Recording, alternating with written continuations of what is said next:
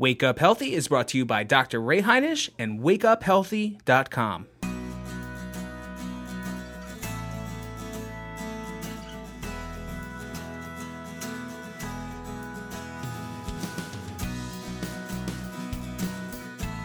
All right, hello everybody. My name is Dr. Ray Heinisch, and I'd like to welcome you to the first official podcast episode of the show Wake Up Healthy. The show that's all about how do we wake up each and every morning a little bit healthier, with a little bit better mood, with a little bit more energy, so that each and every day we're actually getting better, we're feeling better. Until we achieve a level of health that is extraordinary, that has people saying, man, I want what they have. And then once we achieve that level of health, then we want to maintain that as long as humanly possible, right? You know, I, I like to say that my goal is to live a long, healthy, happy, energetic life. Go to bed one day after having a great day, you know, maybe at the ripe old age of 110, and then just not wake up the next morning. Instead, you know, what conventional medicine teaches is this bubblegum and wire medicine concept. That is, you know, as we get older, we should fall apart. And as we fall apart, we'll piece ourselves back together with bubblegum and wire until the doctor tells you that uh, there's nothing more they can do for you. And then we have this special place for you. It's called a nursing home where we're going to put you until you die, right? It's a terrible future. And unfortunately, it is the future that people imagine. I'll never forget this one time I was teaching this class in high school.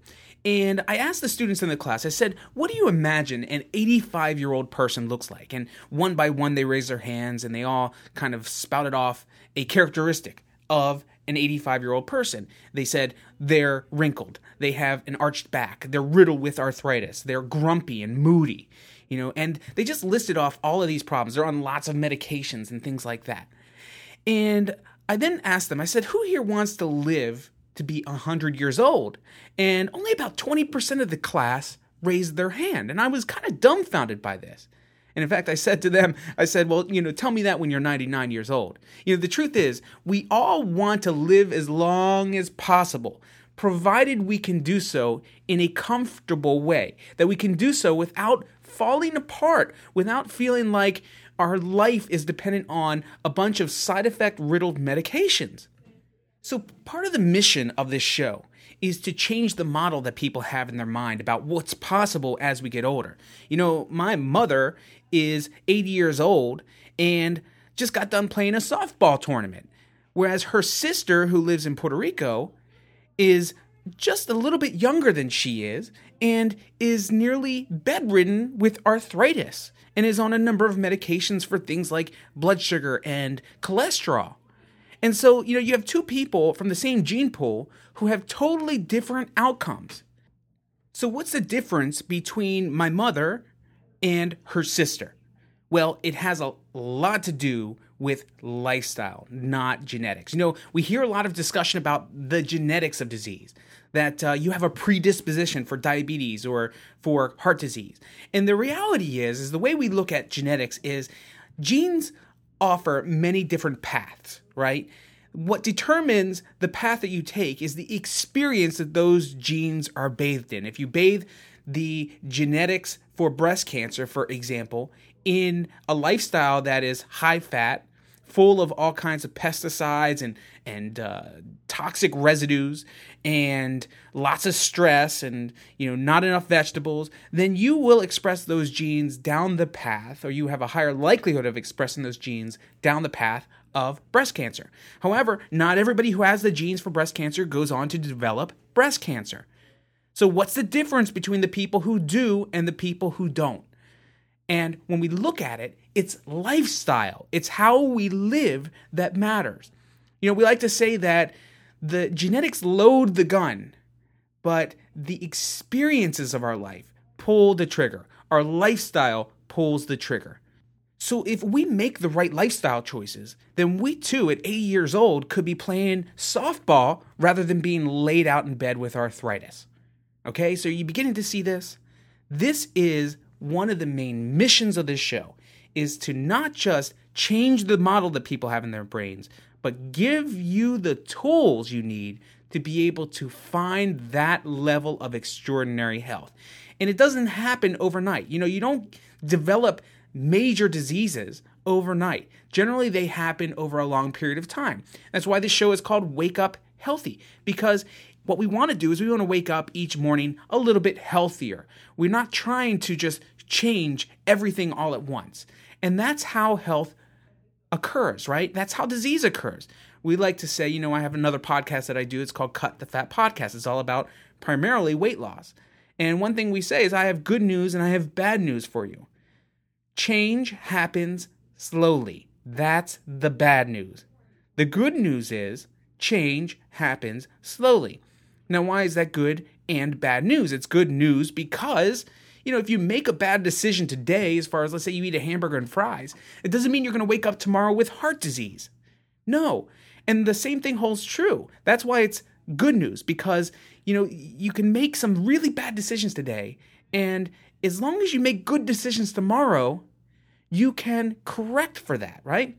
Now, it's bad news because when we make good changes in our lifestyle, those changes don't often result in benefits overnight either, right? So it's kind of the good and the bad.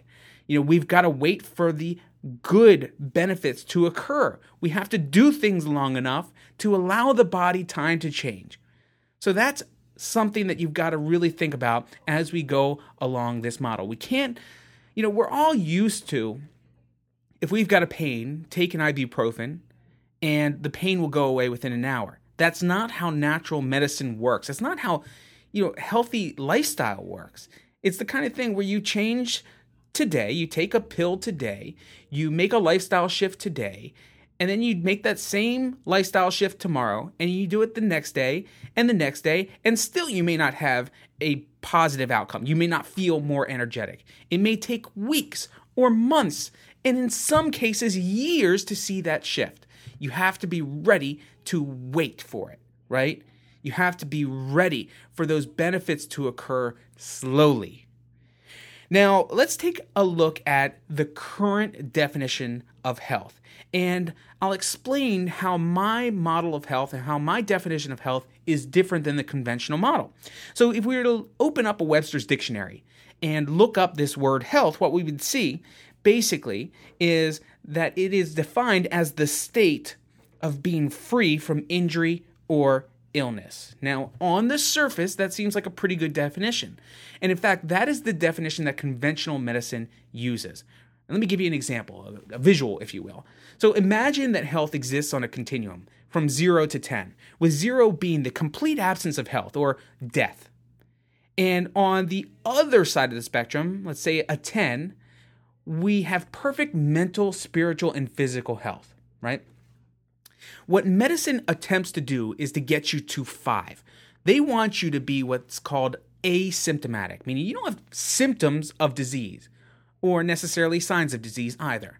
So, you know, if you have high cholesterol, the goal is to get you to the point where they have deemed a healthy cholesterol level and to get you down to that point where you have that number. Or if you are in pain, the goal is to get you out of pain. That is getting you to the five. If you have fatigue, their goal is to get you to the point where you are like everybody else or like the majority of the population. And the truth is, the majority of the population isn't hugely energetic and they're not hugely fatigued either. They're just kind of in the middle. And conventional medicine wants to get you back to the middle. What we have a tendency to do in the holistic world is yeah, we try to help people get back to the five, but we don't stop there. Our goal is to get you from the five as close to the 10 as we possibly can and as you're willing to take yourself. The truth is, not everybody wants to do what needs to be done to get to the 10, and that's okay. Some people might say, "Well, I want a I want an, a level of health that's an 8 as long as I can have a bowl of ice cream from time to time." You know, some people might say, I want, a, I want a level of health that's a seven as long as I can, you know, eat a burger and fries and, you know, maybe a bowl of ice cream from time to time, you know, and I don't have to spend uh, three hours on the treadmill every day, right? So, you know, you get to decide how healthy you want to be based on how much activity you're willing to put or how much time you're willing to put into your health achievement kind of uh, activities, okay? So, the way I would define health And I guess we would add a word to it. We wouldn't just say health, we'd say optimal health, because health is basically just the state of being free from injury or illness. But this state of optimal health or extraordinary health is uh, defined basically the injury and illness free state accompanied by tremendous energy, resilient, pleasant mood, rock solid memory, a bulletproof immune system, restorative sleep patterns, and a regenerative body which is resistant to disease. Now, I know that's a long definition, and it may be a little bit convoluted, and I reserve the right to simplify it in the future. But for now, this is how I want you to define optimal health or extraordinary health the injury and illness free state accompanied by tremendous energy, resilient, pleasant mood, rock solid memory, a bulletproof immune system, restorative sleep patterns, and a regenerative body which is resistant to disease. All right? So that's how we should define it. And you can see how medicine likes the simple definitions, right? Because they don't have to spend a lot of time with people to explain that. And uh, that's why, you know, we may have dozens and dozens of shows dedicated to helping you really get deep into that definition of extraordinary health, right? So that's the definition. Now, when um, things go wrong in the body, okay, when things go wrong in the body, we need a model or a framework for deciding on a treatment plan. And so I've come up with four questions that you should be asking yourself anytime you're faced with a treatment plan. Question number one is Will this treatment prolong my life significantly? Now, the key word in that line is significantly. Because the way conventional medicine works or decides on their treatments is based on what's called statistical significance, rather than what I call personal significance. So, what's the difference? Well, the difference is this Statistical significance asks the question is if we give this medication to enough people, will we help some of them? While personal significance asks the question if I take this medication, will it help me? So in statistics, they have this value. It's called an NNT or a number needed to treat. The number needed to treat value tells us how many people we have to give a particular treatment to before we would see one positive outcome. So I'll give you an example. In fact, let me take a moment and beat up on Fosamax for a little while, okay? So, in one of the main studies, the researchers touted a 56% decrease in the group given the Fosamax compared to those given the placebo pill. Sounds like a significant finding, doesn't it? But when we look closer at the research, the difference is actually very, very insignificant if we're talking about personal significance. All right, it sounds wonderful that there's a 56% decrease in risk of fracture, but when we look closer at the numbers, you'll see just how insignificant it is to you personally if you take Fosamax. All right, so when we look at the group that was given the treatment, Fosamax, 99.8% of them did not suffer a fracture right? It sounds wonderful, doesn't it? 99.8% of people who were given Fosamax did not have a fracture. But when you look at the placebo group, the group given the sugar pill, 99.5% of them did not suffer a fracture. So that means that the actual difference between the two groups was just 0.3%. Basically, one third of 1% difference not quite as significant sounding as a 56% decrease. When they say a 56% decrease, they're talking about relative risk, which is an arbitrary number designed to make the results look more significant than they actually are. In other words, you would have to treat 81 women for 4.2 years at a cost of about $300,000 in order to prevent one fracture. That's what we mean by number needed to treat you need to treat 81 women or 81 people for 4.2 years in this case to prevent one fracture. That means that 80 out of 81 women will gain no benefit from taking the medication. And to me, the risk is hardly worth the reward in that case. Now, if that medication or that treatment in question didn't have significant risks or side effects, then one out of 81 would be worth it, wouldn't it? Because we'd just be taking a pill, and yeah, only one out of 81 women would benefit, but because there are no risks or side effects associated with it, it would be worth it.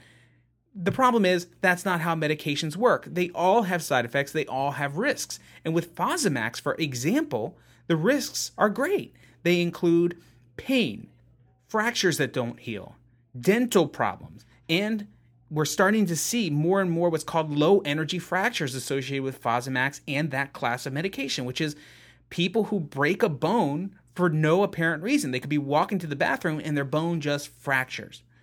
Those are called low energy fractures. So the risks are great. And because of that, we have to scrutinize the use of these medications more thoroughly. Okay, so I've kind of gotten off on a tangent here, beaten up on Fosamax. We'll save that for the show on osteoporosis. For now, let's go back to the four questions. Okay, so question number one is Will this prolong my life significantly? The second question is Will this treatment shorten my life significantly? Okay, so these questions are not the same. Let me give you an example. Let's say you're contemplating taking a medication to treat psoriasis, right? Now, that medication is not known, nor does it tout to prolong your life, okay? So that question is answered with a no. When we go to the second question, will this treatment shorten my life? Well, then the waters get a little murkier, don't they? Because a lot of psoriasis medications actually work by inhibiting the immune system. That then can make it more difficult for your body to hunt down and kill off cancer cells. So it is possible that a psoriasis medication that doesn't prolong your life may actually shorten it. And so that's an important question to ask because sometimes we get so caught up in the symptom of disease that we forget about the impact it has on our longevity. So, anytime we're faced with a treatment, I think it's important that we ask this question. All right, so on to the third question, which is Will this treatment make me feel better? And you might think that this one is commonsensical, but in fact, it's not, especially when we're talking about conventional medical treatments. Take blood pressure medications, for example. They don't suggest that taking a blood pressure medication is going to make you feel better. In fact, most doctors will admit that the medication will likely make you feel worse, right? Beta blockers, for example, may cause you to feel fatigue, but medicine will say, well, the trade off is it will help you to live longer. And we could draw that into question, but I don't want to get into that right now. All I want you to do is learn the framework, right? After you've asked, will this prolong your life? Will it shorten your life? You've got to ask, will this medication make me feel better? If not, will it make me feel worse? And oftentimes in conventional medicine, it's acceptable to make a patient feel worse as long as it prolongs their life, right? And again, we're not talking about personal significance with prolonging one's life, are we? We're talking about statistical significance. So once we use this framework, we then get to decide if the benefits are outweighed by the risks, right? If the rewards are outweighed by the risks. The final question is Is there an effective alternative with few to no side effects? This is probably the most important question that you could possibly ask after you've kind of gone through the rigmarole that most conventional doctors will run you through, right? You go in, blood pressure's elevated, they write a prescription for the medication. You ask the question, will this prolong my life significantly? The answer is no, not significantly, at least not personally significant. Then the question is, will it shorten my life? And the question is, possibly. When we really dive deep into the research, some of the evidence and some of the significant evidence suggests that, in fact, these medications may shorten your life. So Third question is Will this make me feel better? The answer is no, it will not make you feel better, and typically it will make you feel worse. At the very best, you won't feel better or worse. And then the fourth question is Is there an effective alternative for my hypertension or high blood pressure with few to no side effects? And the answer, according to holistic medicine, is absolutely. You can typically regulate your blood pressure naturally without the need for medications. So, let's say we put out a holistic or a natural plan. We cut starch, for example, starch and sugar in the diet, cut that down because that causes an elevation of blood pressure. Increase our potassium intake, that lowers blood pressure. Take some omega 3 fatty acids, perhaps some magnesium. That helps to improve blood pressure. You know, then we run that treatment plan through these questions. Will this treatment prolong my life significantly? And we believe yes. The scientific evidence suggests yes. The second question is, will this shorten my life? The answer is no. The third question is, will this make me feel better? You better believe if you cut starch and sugar down, you will feel better. If you start to add omega 3 fatty acids to the mix, you will feel better. Adding magnesium can help you feel better. All kinds of things seem to shift in the positive when we make these types of changes. So the answer is yes, it will typically make you feel better. And then the fourth question, and guess what? You know, even though we're dealing with holistic solutions here, we always want to ask this fourth question. Why? because we can always do better. We can always improve upon our program. So we still want to ask the question is there a more effective alternative with few to no side effects? The answer may be yes, the answer may be no. Doesn't really matter because it's a whole lot better regardless compared to the conventional treatment. All right, so those are the four questions that you need to ask anytime you're faced with a treatment for a particular health challenge. It'll help you kind of work through mentally whether or not this is the right solution for you. And you know, guess what? There are some people out there who will run through these questions on a particular medication for a particular problem, and the ends do justify the means. That's okay. And when we get into the core guiding principles of Wake Up Healthy, I think you'll see that we're not against conventional treatment. We just want to make sure that it has the right role within your health. All right. So that's all we have time for today.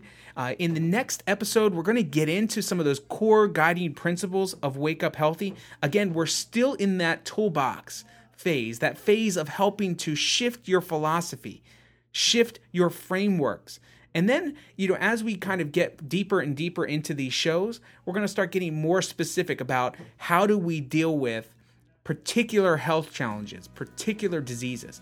But to successfully treat those types of conditions and diseases, you really have to have a really solid foundation, a good grasp of these frameworks from which we build those treatment plans. All right? I also want to encourage you to get involved with the community. So find us on Facebook. Just search for Wake Up Healthy and be sure to like the page. And then also check us out at wakeuphealthy.com. And we'll see you next time here on the show that's all about waking up a little bit healthier each and every day. See you then.